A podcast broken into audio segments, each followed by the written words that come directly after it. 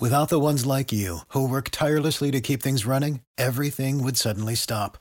Hospitals, factories, schools, and power plants, they all depend on you. No matter the weather, emergency, or time of day, you're the ones who get it done. At Grainger, we're here for you with professional grade industrial supplies. Count on real time product availability and fast delivery. Call clickgrainger.com or just stop by. Grainger for the ones who get it done. All right. Welcome to another Pro Football Doc Sports Injury Central podcast. Actually, welcome to what I would call the new season. The NFL season is obviously over. It seems like three months ago and right now, not Yeah. two weeks ago. Uh, the Chiefs won again. But with the start of the combines, it's really the start of the next league year. It's really the very first activity. Uh, so Jacob's here with me here. We're going to chat a lot about combines. Combines is starting this week, and that's the first activity. Then we're going to get into uh, free agency. We've already gotten into some trends, uh, tagging, se- Right. franchise tag season, and then we get into uh, pro days. Then we're rolling into the draft, and then uh, OTAs and everything else. Uh, so the year comes around quickly. But meanwhile, we still have basketball going and March Madness around the corner and a lot of things. But Jacob, let's start with a focus on combines. I know you've got a lot of questions. And yes, guys, as promised, we're going to start our guest series soon. But I feel like combines, um, you know, I've been there 20 plus times to Indianapolis. I know you have some combine questions and we can talk about combines. But do you make a big deal, Jacob, out of uh, Mike McCarthy, Sean McVay, Matt LaFleur, uh, Kyle Shanahan not going to combines? Do you think that's big news or no one cares?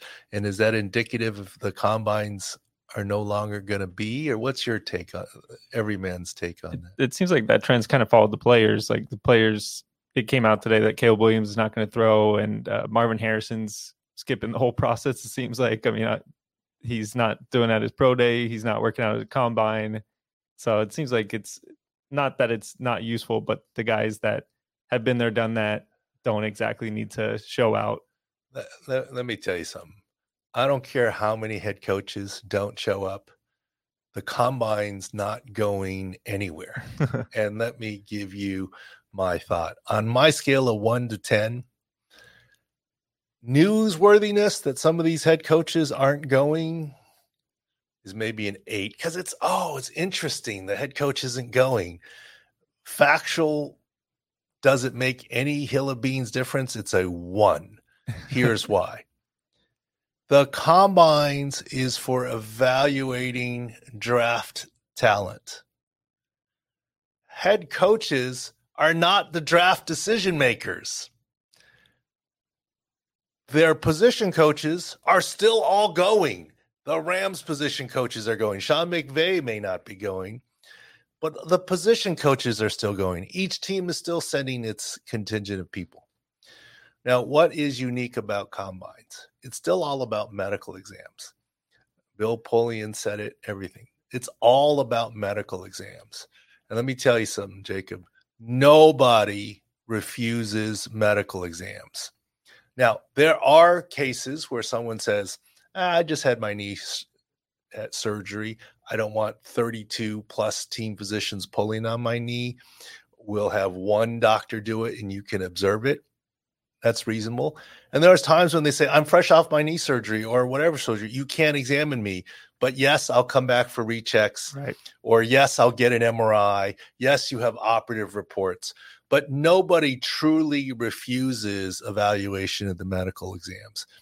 Now, they you may say you can't examine my shoulder, but you will still talk to the team physicians about what happened to your shoulder, what symptoms did you have, the operative report, the pictures, this, that, the other. So you're still participating in the medical examinations, even if you're not doing every medical test, and nobody refuses medical. But the medical is still the most important thing because you remember you can still get a player's ability off of film. Right. You can still get a player's availability and and rateability off of the pro day. hmm It's not uncommon that people don't work out. I'll let you in on another story. Back in the day, like like I said, I've been to 20 plus combines. You know, you do the questionnaires. Uh, are you are you running? Are you working out? No, I'm not running. I'm not doing the 40. Okay. Is there I, I, I tweaked my hamstring. And literally, I would ask the guy, is this a real hamstring or is this an agent hamstring? Is this just, I prefer to run at pro day Yeah. under my circumstances or is this real? Right.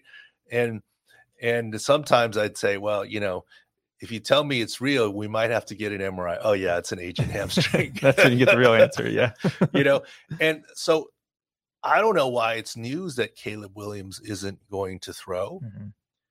I think it's news that Michael Penix will throw. Tradition has it the top guys don't throw. Right. They want to throw to their circumstances, their wide receivers that they're used to. They're not, they're like literally, you're just meeting these guys. You don't know what kind of routes they run and, and the other things, and they want to look good. Caleb William cannot help his draft stock by working out at the combine. He could keep it the same, he could cement it, he could hurt it. Yeah. He can't help it. So I don't blame him slash his agent for saying I'm not going to throw. Marvin Harrison Jr. Look, if he doesn't work out at all, is it going to hurt his draft stock? No. No. So why do it? And not to mention which there has been at combines and pro days weird injuries that sometimes happen, right? I mean, um, David Ojabo, I believe. David or- Ojaba was at tore his Pro Day, Achilles. yeah. There was uh, Sidney Jones, Washington, a couple years ago, Right. tore his Achilles on a back pedal. At combines, I hope it doesn't happen. Pretty much every year, somebody tears their pec doing the bench press. Right. You know, the max bench press, max rep bench press. Um, hopefully that won't happen now that I say that. But yes, injuries can and do happen. And what's the upside? It's a risk reward analysis. Marvin Harrison Jr. doesn't need to do anything. It's not news. Uh, Caleb William doesn't need to throw here. It's not news. It's probably a good idea for Caleb William to throw to his own receivers at his USC Pro Day in controlled circumstances. But whether they throw well or don't throw well, I mean, does it really change? And so let's get back to the head coaches. I don't think it's big news at all that the head coaches aren't there. In my time when I was there, we met with the GM or whoever was in charge of the draft right after every day. Who's this guy? This guy, you know, news hot off the press in terms of medical. And yes, uh, but the head coach might have been in the suite or the box, but they weren't in that meeting that we had. You know, they were mostly from afar watching the underwear Olympics. But you know, you have scouts and timers and this, that, the other. What do you really get off of that? And you know, there's TV coverage as well. I mean, you're looking at film. Do you have to in-person scout these people? And are these head coaches even the decision makers? It's important for the position coaches to go because there's 330 kids at the combines usually, and not all of them get drafted. So, what happens on day three, as you get to the lower rounds, phone calls start flying. The wide receiver coach is calling his free agent saying, Hey, w- if you don't get drafted, we'd love to have you here. We'd love to have you here. That's where the back end of filling out the 90 is where coaches have some say and sway. That ain't Sean McVay. Yeah. Sean McVay ain't calling the wide receiver or the backup, the defensive tackle that's not being selected. The D line coach is. They're all going to combines. Obviously, all the scouts and all the personnel people. And of course, all the medical people. Name one GM that's not going to be there. Okay. Come on. Na- name one decision maker in the dra- in the draft room, final decision maker that isn't going to be there. It's for the draft. Look, does Sean McVay go on the road to scout Alabama versus Georgia? No. Yeah. Does Kyle Shanahan? No. So uh, to me, all this, they're not going. The combine's not dead. It's just, and the other thing that I would have to say from what I've observed at the combine, and I hear it's worse now. And every year I talk about maybe going, and this year we have a family ski trip. I'm not going. Conveniently timed. accidentally timed. You know what's timed by? It has nothing to do with me. It's timed by the intersection of my 11 year old daughter's cheer schedule. She just had a big tournament or competition in Vegas. Uh-huh. And so there's a little tiny bit of a lull. And the kind of beginning and offset time of my son's little league, not little league, pony league, but Bronco baseball season, 11 year old baseball season. As a matter of fact, we were leaving tomorrow, the whole family, to go to Montana to ski. And my wife changed the flight for her and my son because they've got a game tomorrow afternoon. We leave at 5:10. He's got a full game at four. And so for the one hour overlap, he rebooked to the whole next day and you're gonna waste the day of the vacation. I'm going with the with the girls early, so it has to do with that. It has nothing to do with the combines. Uh, you know, I, I, have been little leery about going to the combines, and a I've been there 20 plus times, and you know, St. Elmo's, okay, the shrimp cocktail, whatever. I mean, I went in the day when all they had was St. Elmo's and Ike's and Jonesy's. Now there's yeah. Prime. There's all there's uh, the Shoal Shopping Mall, the indoor habit trails that connect everything. And we'll talk about Indy again later. But yeah. my point is, I've been hesitant to go because we deal in insider knowledge, not insider information. If I weren't doing media stuff, I probably could get invited as a guest to go back into the combine process behind the curtains but I'm certainly a not going to do that and b won't be invited since if i'm media related. Right. You don't want to deal in insider information just insider knowledge.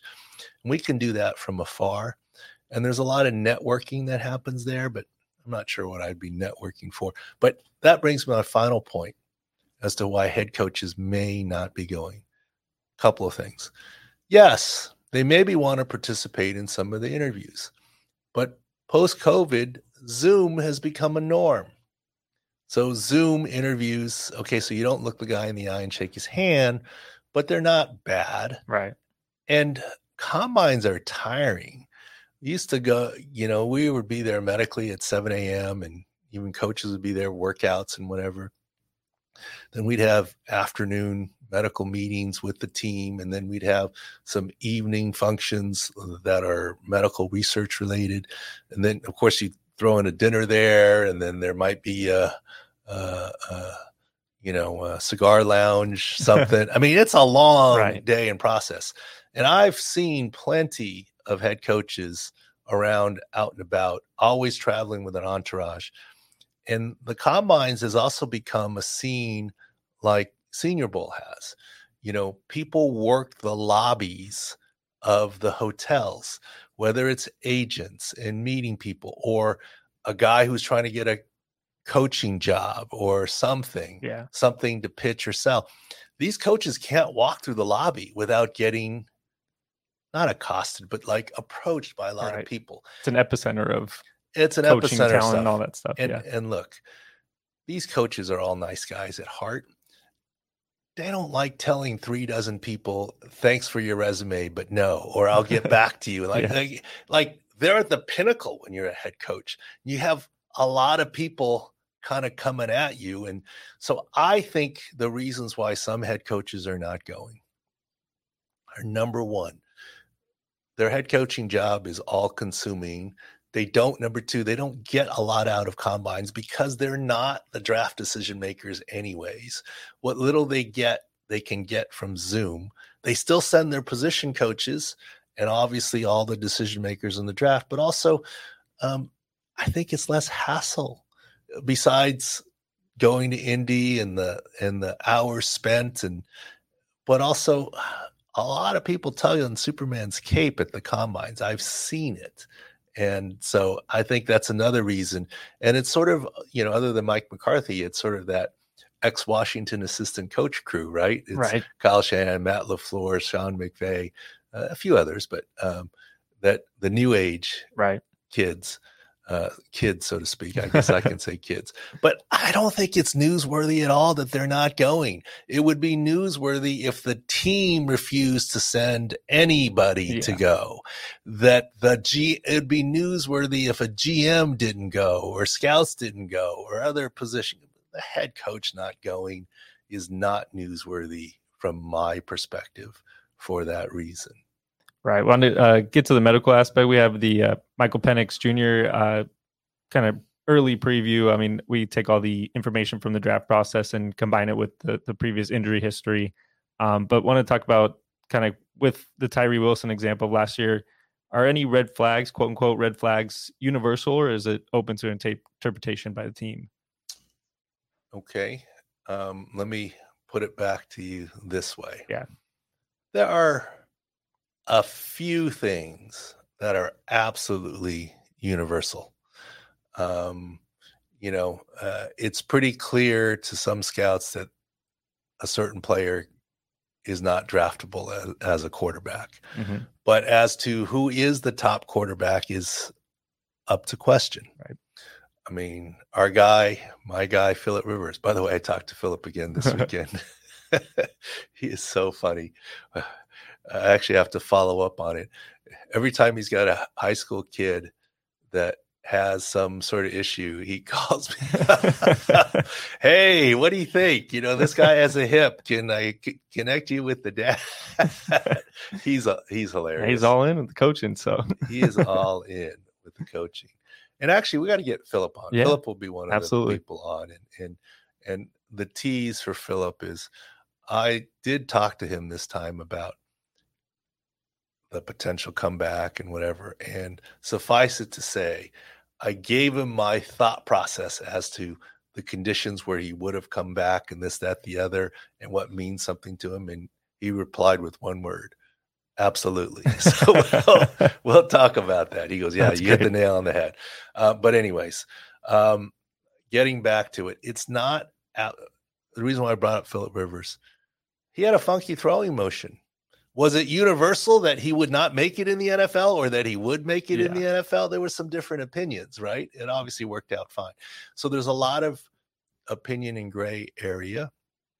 To be clear, I have never seen Tyree Wilson's x ray, CT scan, or MRI. And I am not saying that he was a bad draft pick. All we were saying is if Tyree Wilson and Will Anderson were equivalent players, Right. you're going to get something out of Will Anderson early, and there are no yellow flags. I won't say red flags, Right. but caution flags. There's no worry. You're drafting a guy with a clean medical history. And if he's equivalent to the next guy who's not, there you go. And obviously, Will Anderson had a pretty good year. Tyree Wilson with the Raiders did not do very much of anything. I don't know that that's necessarily predictive of this coming year, but it certainly is predictive of the draft process if you assume that they're even. Mm. And so, very few, at most one out of the 330 players, will get a medical grade, meaning that they're not draftable. You got to understand, they played good football to get here Yeah. to say that they're just not draftable, period. Maurice Hurst. Remember, there was a scout that said, Oh, it's malpractice that the Raiders drafted him and this, that. It's like, no, no, they can get a clearance. Obviously, he's gone to a nice on to a nice NFL Yeah. career, Raiders and then post Raiders and so forth. Remember his heart condition. Right. And every year you're going to hear about three, two, three guys that are not allowed to work out until they get their heart condition further delineated. Right. And most times, thankfully, it turns out okay. They're just being safe. They don't want anyone dropping dead at combines. But beauty often is in the eye of the beholder. It's risk reward relationship. You know, even when you're judging talent, now on a guaranteed $40 million contract, maybe I don't want that guy. Right. But on a minimum, when Denver is paying Russell Wilson's dime, maybe I want Russell Wilson, right? I mean, it's all medically relative. And was Tyreek Tyree Wilson a red flag? Only in the sense of you better stop before you draft him. Right. Not a red flag that he wasn't draftable. That's a different story. Yeah. Just altogether. is he worth the risk at the same position? At the, it's all relative yeah. risk, right? In the right round, they're worth the right price because they are all talented to have been invited to the combine. And this is where the art of medicine is. Most people think it's clearance is binary. Yes, right. no. It's not binary. Yes, no. There's a lot of gray involved. And same with talent evaluation of players. There are a few things where you say this guy just can't play football or this guy medically can't play football or from a scouting perspective can't play football and you might find unanimous agreement but there's way more in the gray area yeah. of relative risk and it really just depends and in look GMs are going to draft who they want to draft. I mean, I, I talked to a bunch of them. I think they considered what we said, but I can cite examples that I have where someone has said, "No, we're signing that guy anyway. Yeah. you know, I said, ah, medically he's got a very low grade, but I had that on here. You had any any recent examples or examples that you think that stuck out? You're like, oh, that's an interesting choice, or that uh wasn't in line with with what I saw. Well, let's okay. When I was in the NFL, there were examples when I actually saw a player and examined him, and, and right, there were some differences of opinions. Now you got to understand, I'm not examining them and looking at their MRI. Right. So, you know, if Tyree Wilson was drafted ahead, maybe there's a reason. Maybe they cleared him on his foot. Maybe right. my worries about his foot weren't real, right?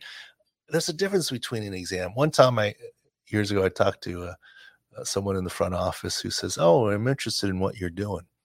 Can you help us decide who to draft or who to sign?" like, I could, but that's the job of your team physician.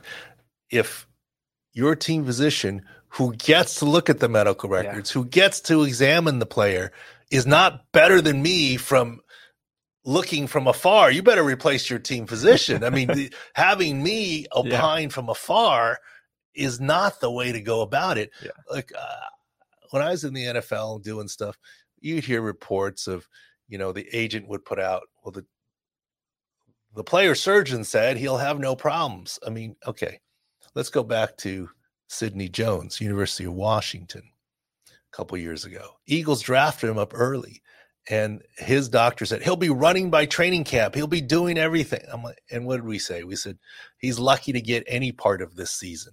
I think he got eligible to play in December, maybe just to get a little right. experience. I mean, eh, the whole spin. Look, you've never heard a doctor who did a player's surgery. Okay. Have you ever heard of a GM declare the draft a failure after it happened? They all say the draft was great. Have you ever heard 30, of, 32 successful drafts every year? have you ever heard of a surgeon say or an agent say the surgeon said the surgery was a failure? No, the surgery was a success. well, how do you draft judge a draft?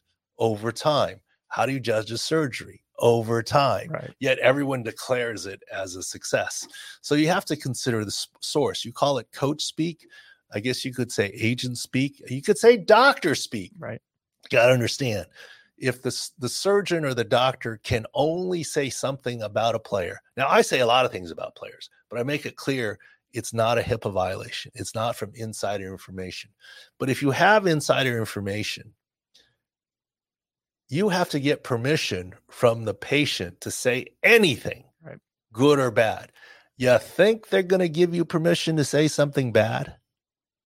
It's not happening.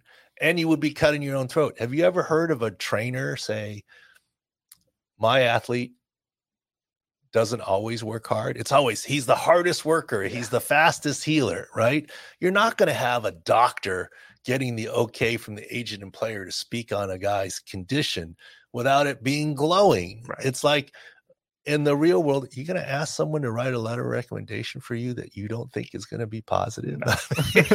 it's just not going to happen, right? Yeah. And so that's how that this whole thing works a little bit. Yeah, we got a whole list of players. So head to SICscore.com throughout the next couple weeks. We'll have uh, draft profiles. Um, And, and I will have to say this that I think the NFL has done a good job of clamping down on leaks. Right. I mean, leaks of of Wonderlic scores, leaks of medical conditions. I think they've done a good job of clamping down on it. But we'll follow the news of what's publicly available. I still remember the story of Jaylon uh, uh, Smith. right. Um, he was walking. He had that horrible knee injury at Notre Dame, Mhm. and he was walking. He posted a video of himself walking into a weight room five or six weeks after surgery. This is before the combine, and he said, "No more brace. I'm doing great." And because he posted the video himself, it made it fair, I think, to comment on it. And I said, okay, no knee brace, but what about that AFO indicating a foot drop and a nerve palsy in your foot peroneal nerve? Right. And I still remember a New York reporter asked him about it at combines. And he said, Well, Dr. Chao, former Tino, says you've got a nerve. and people said, Oh, cost that kid millions of dollars. No, I didn't. 32 NFL teams examine him and they know for a fact he's got a foot drop. They didn't need me to tell him the day before. When I was doing the job, I didn't look at media reports of what someone else said about him. I got to examine him. I didn't even worry about it. So anything that we do, we didn't cost Tyree Wilson anything. Players, teams get to touch and examine them and see the truth. They're not relying on me. They're dumb if they want to rely on an outside source that hasn't seen a guy uh, etc. So we don't cost anyone anything. Um, it's a lot of jockeying and whenever we're trying to reveal the truth where we can. It is hard because information can be scarce. I'd love to see. The problem is a lot of these injured guys aren't working out, so I can't go by video, right? Uh, of how they're doing. So you have to do second hand, third hand, what was the surgery from college and sort of project. And that's Yeah. what we did with Tyree Wilson. And we'll keep on the lookout. Right now, we've got some stuff on Michael Penix. We're gathering the list of other people. More information will come this week, but um, that's kind of the deal. Yeah, an interesting one we're going to look at is Jonathan Brooks, the Texas running back. Uh, one of our staff pointed out that the surgeon who repaired his ACL was also the Cowboy, Cowboys surgeon. So I don't know if that gives him a leg up on knowing his recovery or whatever, but we'll we'll dig into that a little bit. Oh, and you know, it's it's the Cowboy speculation machine, right? They Yeah. need a running back. Here's a top running back. Here's one link to them that Here's maybe yeah here's what I would say to that. And I say this in the kindest of ways because I do respect the cowboy surgeon. Okay. And he is a guy that does do second opinions and surgeries and and so he's a good surgeon, the whole deal. Didn't the Cowboys have the advantage on aforementioned Jaylon Smith? Uh that their doctor did the surgery same situation. he was yeah. going to be okay. And he was surprised top of the second round draft when I think the prevailing opinion was day three at best. Uh, how did that work out? Yeah. I mean, eh, you know, he did okay a little bit, but Yeah. it didn't work out that well. So the bottom line is everyone will have access to the information and they can each make their own decisions. And I don't see it as a huge advantage that one, the cowboy surgeon, because the agent isn't going to suppress information. Agent's going to get all the information out to all the 32 teams, and the player is too. They're not going to suppress it just so that the Cowboys can have a better shot Yeah. at drafting Brooks. So uh, I think it's a non-story once again. Well, like you said, uh, medical, all those articles will be up at SICscore.com. You can sign up for notifications or a newsletter to make sure you don't miss any of those. Uh, wanted to ask you, Doc, since you've been to Indy so many times, you make anything of them not having the contract in Indy beyond uh, next year? Yes, That, what do you make of it? leverage. Because I, I want to know, can do you think any other city could handle the medical Okay, aspect? let's let's talk about Yeah. leverage. Okay, so Taylor's sitting here. That was a nice Super Bowl media party, wasn't it? yes. It was one of the better ones. It was Yeah. at the F1 garages. garages. Yeah. They did a great job. You know how much the NFL paid for that? Zero. Zero. The host committee took care of that. And they had a big Asian New Year celebration and they gave away some boosts. That's called sponsors. That's called Wow. community. The food service. I mean, look, the NFL is just saying, Indy, what are you going to give us to come back? And it's not even the NFL. Right. It's the combine is technically not the NFL. Really. It's not. The combine is not the NFL. It's a separate group. They're saying, Indy, what will you give us? Mm. Like any Super Bowl bid. Okay, how many, how much police force revenue? How much security? How much meeting space? How Yeah. much convention space? How many hotel rooms at what guaranteed price? How much this? Honestly, it even includes landing spots for private aircraft in the Super Bowl bid. Like that's why Taylor Swift was going to get one because the NFL controlled them all. She they were going to give her one, right? No one else private person could get one because the NFL had them all for the owners, and each team has more than one owners playing and coming and right the whole deal. It's all part of the bid process. Now, as far as your question, why Indy? The history was prior to this, it was in New Orleans. They felt that that wasn't a good fit. New Orleans, okay. You can pick your reason. Yeah. And there were, and why is it called combine? It used to be regional, and then they combined it into one big set. That's how it's called combine. Okay. Um, and Indy, why do they pick Indy? I'll tell you why. Number one, if you look at a map of the NFL, it's very northeast centric. And Indy, in, in terms of miles flown or driven, is not a bad location in terms of being relatively central. Mhm. Number, I would love it to be in Chicago, having been in San Diego all those years, because then you can take a nonstop flight. There's no such thing as a San Diego to Indy nonstop. Yeah. Well, ATA had one, but it's one time. I don't know but it's hard to harder to get into Right. and out of. But what you have to have is a central location with a major airport, surrounding hotels, convention center for rooms adjacent to the stadium, an indoor stadium with controlled situation plus a very cooperative hospital medical system yeah. Within easy, close access.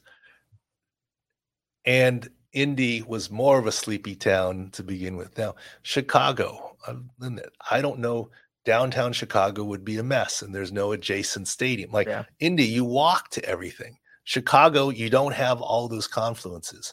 Could Detroit maybe do it? Maybe you got to get the medical side, but I don't think there's a convention center attached to the Lions Stadium. Whereas in Indy, you know, their NCAA headquarters, they have convention space attached to Yeah. everything. And that's why it's been a, the perfect setup. You Mm. could imagine other things, but you need the stadium, the conference room, the hotels. Like you couldn't do it in Green Bay. I mean, it's, Yeah. there aren't the hotel space there.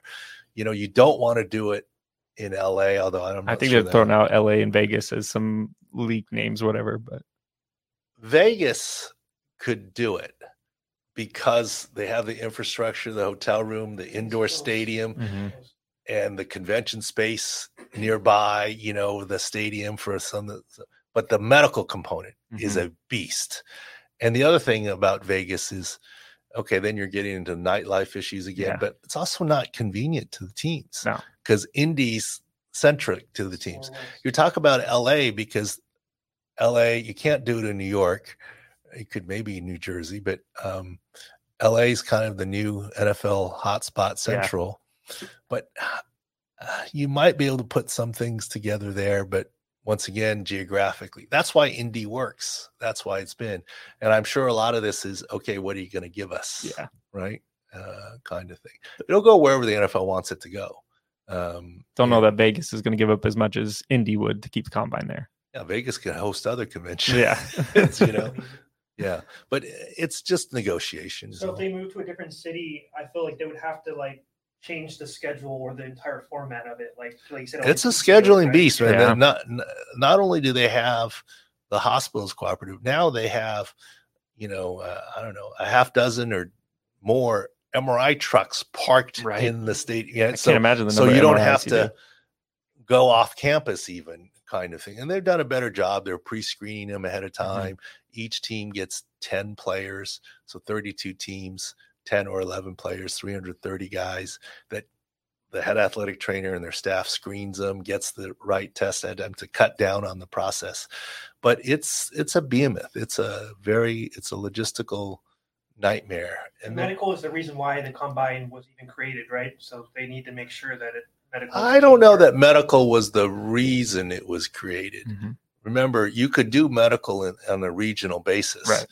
Once they combined it to one location, it has become, like I said, the most important only because it's the only place you get medical. Uh, you can't, you don't typically get medical anywhere else, certainly not the pro days Right. in the interviews and other things. So that's where it's become the big thing. I want to move on to basketball. Uh, if you have any in, any more indie memories, feel free to share them throughout the pod. But we got got a hyper focus on basketball. Uh, I want to mention anybody um, that wants to follow along our SIC picks. Uh, we're doing them for the second half of the NBA season.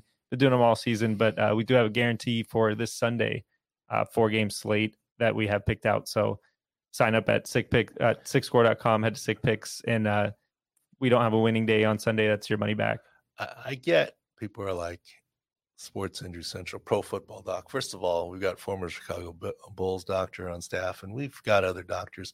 I've worked basketball. I've done stuff with the Bulls and Timberwolves, etc. I wasn't a head team physician for 17 years. That's why it's not pro basketball doc. So mm. I have experience in all these other sports, just not as great as in football.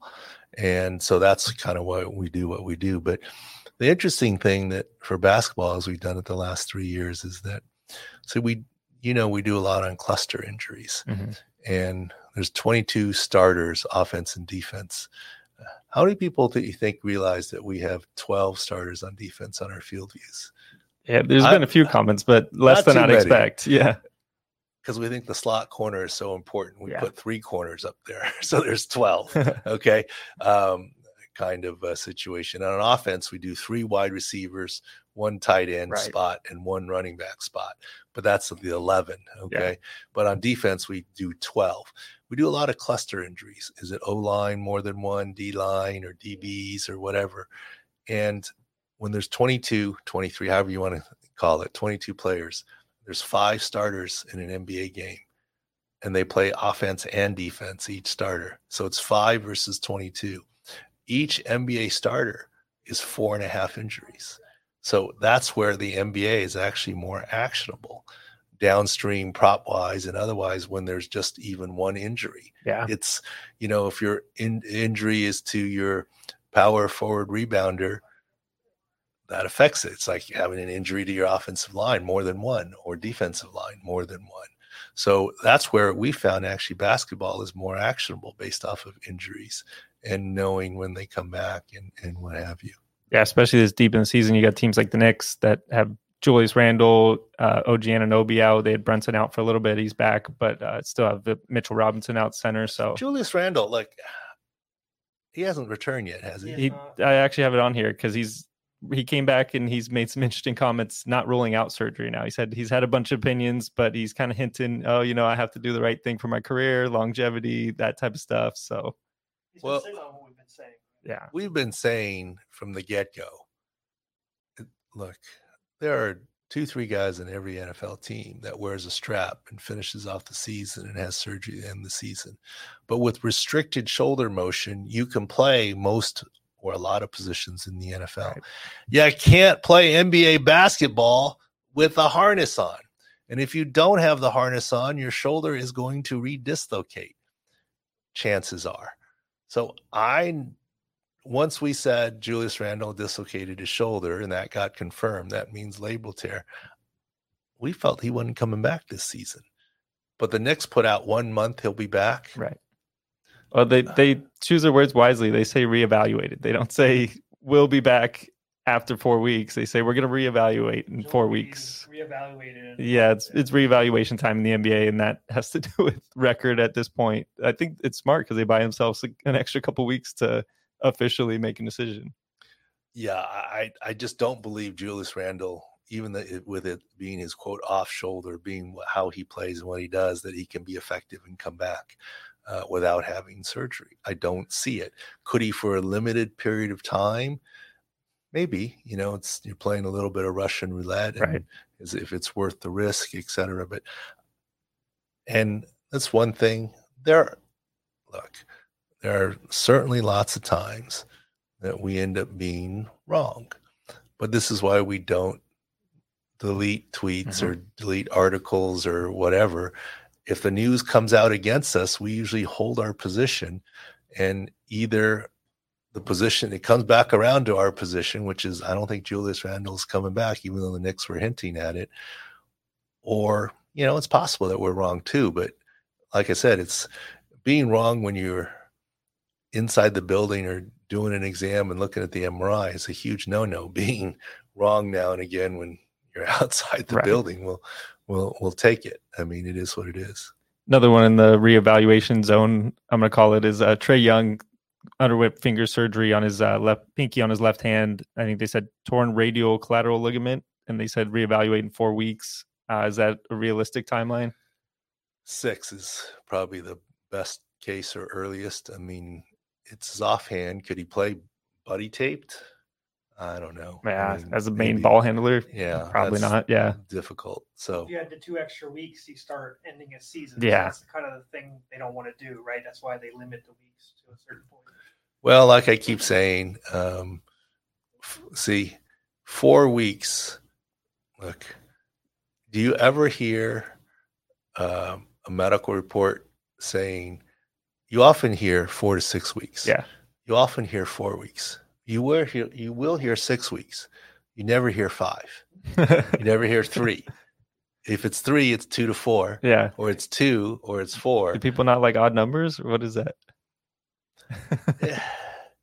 it's it's kind of like saying um i'll be back in five minutes yeah, or give me 15 minutes. It's just natural increments. Right. nobody says i'll be back in 12 minutes. Yeah. okay. You, you get what i mean? Yeah. i mean half an hour. It's just the natural yeah, uh, tone of things. Three to five. Yeah, people just don't say. Four to six two to four. Yeah. i don't know. It's just something that Two to four sounds better than about a month because if you think it's about a month, it's like, oh, okay, it's going to be longer than a month. Yeah, and everyone uses different nomenclature, but but yeah, but that's like saying, okay, going back to uh, airline when when when your flight's delayed and it's a seven twelve a.m. flight, and they say departure time eight o'clock. No, No, that's check back with me at eight o'clock. That's less than ten percent. Yeah, and then they say nine o'clock. It's check back. When they say nine thirty, you're getting closer. When they say nine thirty-seven, that's when you're leaving. okay, that's my experience with Yeah. airlines too. I mean, that's just okay. Okay, you can you gotta stay kind of close to the gate. Eight o'clock. Yeah. You know, then it's nine o'clock. Because if they just said nine o'clock to begin with, you'd scatter, and then if it happened to move up, you'd miss your flight, and it'd be a disaster. So they just kind of string you along a little bit, and that's what teams do. It is what it is. I think it's always interesting to to remember that these are the publicly reported timelines. It's not like they're telling Trae Young, "Hey, four to six. they're probably telling him more specific, like, "Hey, we're gonna we don't we think it's gonna the swelling's gonna be down in four, and then we'll And then we'll see and what's from there, happening. But yeah. it's yeah, it- it's it's what's being told to the public is is Yeah. not always the same thing. Well, we had an internal debate just to finish off. Uh, Kyle Filipowski for Duke, the center, seven foot center, injured during the court storm. I'm sure people have seen the clip. If not, you can head to uh, X, Twitter, Pro Football Doc. Um, injured his right knee with the fan running into him, or maybe extending his leg out to trip the fan. There's uh, there's a lot of Twitter theories, as Okay. there always are. All right. First of all, when I when you all first showed it to me, or I don't know, maybe someone from Barstool, Texas. I don't Yeah. know. There was somewhere. And I was on my phone, and I was like, at first, I will admit, I was at son's baseball practice. Like, "Ah, he didn't hurt his elbow there. There's nothing there. And then, upon closer look, um, computer and otherwise, oh, that's his right knee. Mhm. And but I still said, he's hurt, not injured. Right, Hurt is real. right. Okay. And look, to his defense, I mean, the court is his. He's mad that he lost the game. And he has a right to say, What the F are all these people doing here? They don't belong here. Okay. If someone walked into our conference room studio right now, we'd look at them. Yeah. If four people ran in, we might put up our arm and say, What are you doing? Right. I mean, this is his office, is the court, and a couple hundred kids running onto it from all sides. And Yeah. look, he's a seven footer. He's probably a little gangly, whatever. I think his knee injury slash hurt, not Mhm. injured, is real. I think it is completely unfair to say that he hit the guy first. Okay, first of all, if you're standing in a grocery store line and three people start cutting in front of you, you're like, hey, what are you doing? Yeah. Right? I mean, especially if they're running at you, it's called self defense. Second of all, does he start to put his elbow and arm up before contact? Yeah, I think so. Maybe, or it's close. Right. But if you freeze frame it and feel free to run it back here, the moment his right knee is hit, he is not making forcible contact with his forearm. Right, to he's not anywhere. leaning You can forward or look at putting it anything. He's- I'm, look, I'm uh, looking at it. okay, freeze it the second that his knee, you can make it bigger too. I could. Freeze it the second that his right knee is run into. Okay, back up. It's already been hit. Okay, okay. Here comes the guy randomly. He's putting up his forearm, right? Mm-hmm. Advance of the frame. Advance of the. There's, okay. Where's there more forcible contact? His knee or the elbow? No, that that forearm. And he's going directly at him as well. He's running right towards him, right? And he's like, get away from me. Yeah. And, Yeah. and but the contact happens forcibly to his knee, much more forcibly than el- Then then his- and then yeah. the rest of the elbow and forearm contact, he's just falling forward, like, get away from me. What's happening? Right. he said he took multiple hits to the body, but the knee was the one that hurt the most. Yes, that's the one Yeah. that hurt him right Yeah. there. But as he stumbles around and he's and, and it looks like some people say he's flailing at no, he's like, oh shoot, I, I don't want to fall down. I hit Yeah. my knee, kind of thing. I'm on his side, man. I, I don't look, I don't want to be a curmudgeon and say you should never storm the court that- and this, that, the other. Yeah. I, I get enthusiasm and all that, but uh, that's a safety issue for Yeah. for There's got to be a better way to do it to at least get the opposing players out of the way first. What about if you're the favored team? Should you not bum rush the court? The Shouldn't Wake we Forest was people favored. Because I, I, I'm a Duke fan, so I- it might sound like that. They're say they were favored by two and a half, so I would be like, why are you court storming? You were supposed to win. That's my rule. Why is an unranked team favored over a number eight team in the country? Yeah, just do- Well, I, I, there's a lot of reasons. First of all, you're in college and you're enthusiastic for your team, and it's Duke, Yeah. so it's Duke, the yeah. big bad Big boys. rivals. Yeah. Look, I don't know what their record is, Duke has been. I mean, I, yeah, I, I, I don't know what the answer is. Right? Clearly, you don't want to get players hurt, but I don't want to be dampening Right, right. Enthusiasm, kind of thing. wanna Part of the college experience and stuff, completely. yeah. exactly. but you can't have gu- eh, eh, look i really hope that our video thought is right that he's really Mhm. not injured he's just hurt a little bit Yeah, they have hyperextended knee. four regular season games remaining before the ACC tournament. So you think definitely back for ACC tournament? uh, i would be shocked if he's not 100% for acc tournament Gotcha. Does he get a game or two off i don't know Right. it's possible Well, but that loss, they do actually need him for those four games. Yeah, they up. do. Yeah, so they Okay. might might miss a game at all, right? You- yeah but I, I could see duke being unhappy uh, almost to prove a point Milking it a little bit, yeah. Oh, yeah, that makes sense.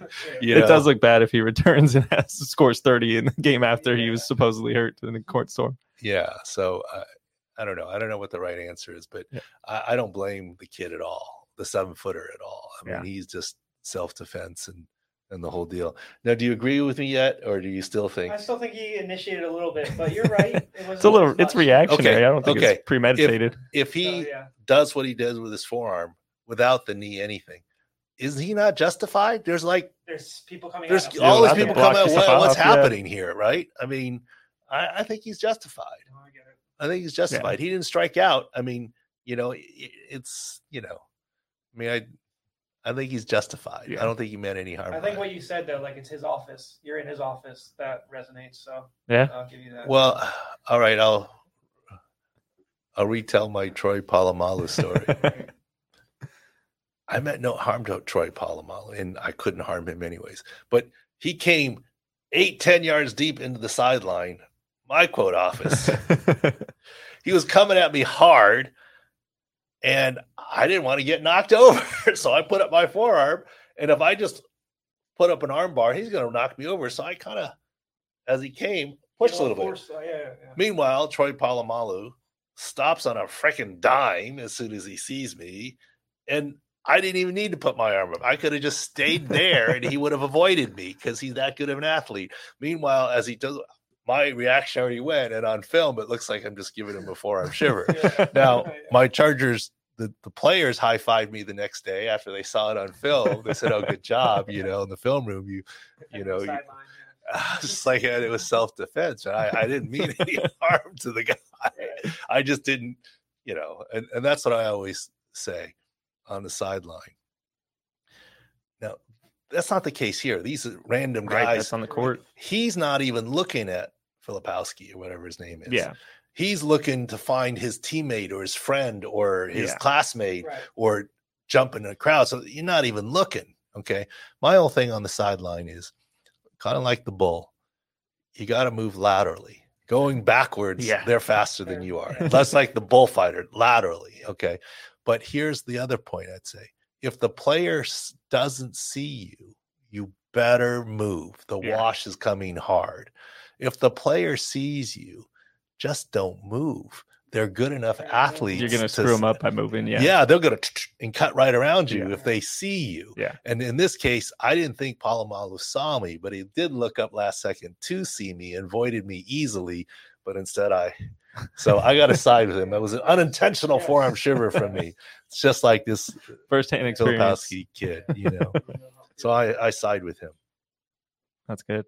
yeah, we got a MLB, some MLB action too. Obviously, a little bit uh not as traumatic as far as non-contact stuff, but um more arm wear and tear. We got piece on Kodai Senga, so tracking all that stuff as uh as football season, the new football season ramps up and the other sports continue.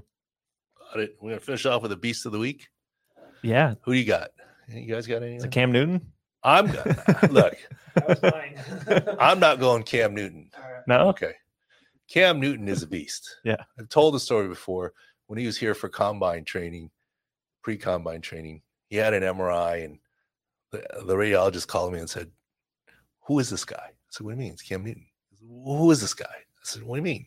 He goes, Is the biggest psoas muscles I ever seen in my life, hip Mhm. flexor muscles, yeah, because power running, high knees. I was like, yeah, well, he's he's a beast. Yeah. Cam Newton. Cam Newton is a beast, but Cam Newton is not my beast of the week. First of all, you understand, like Cam Newton, even though he's not playing the NFL, he's still in better shape Yeah. and whatever it he, than an- than Yeah. any other Yahoo that's out there in life. not a normal human. Yeah. especially one that might have been who knows, you know. I don't even know the whole circumstance, but he couldn't bring him to the ground. He Yeah. kept his feet, but you could put him in a UFC cage and he'd do all right. I'm not going to make Cam Newton the beast of the week here because I expect that out of Cam. Right. He's Cam Newton. You know what I'm going to make the beast of the week? Who? His hat. How does it not fall off? Yeah. He's like, tumbling around. Yeah. and the hat stayed on. I don't know how that's saved. That, I, we need some video analysis on the hat. Uh, how sure. does the hat stay on? The hat is the beast of the week. No punches and the hat stayed on. The hat stayed on. Go look at the video. How did that happen? He's wrestling three guys at once and the hat's I already He still. knew. didn't even move. I- Yeah. You saw you saw Cam for the first time in person. people, yeah. I've seen him in person. Yeah. He's a beast. Seen in person, didn't like. He's a beast. I know he's a beast. Yeah. This video of him, no one can bring him. I know that. That's that's that's dog bites man. No Yeah. big deal. okay. I mean that hat. It's Cam Newton. But I don't know how that hat stayed on. You got to look at that one. That's that's my beast of the week. The hat hung on for, and doesn't even. I don't think it even moved. No. Anyways, That's pretty good. All right. Uh, so uh, combine week here. We'll break news as, as it happens and and the analysis. And the other thing that I'm told is that uh, there's a heck of a lot of betting now on draft Oh. picks. so here we go again, the wagering world. Uh, but we'll see. We don't try and manufacture something. We'll have to let the news come to us on injuries and uh, we'll go from there. So, Pro Football Doc Sports Injury Central pro- podcast here. Thanks for watching and listening.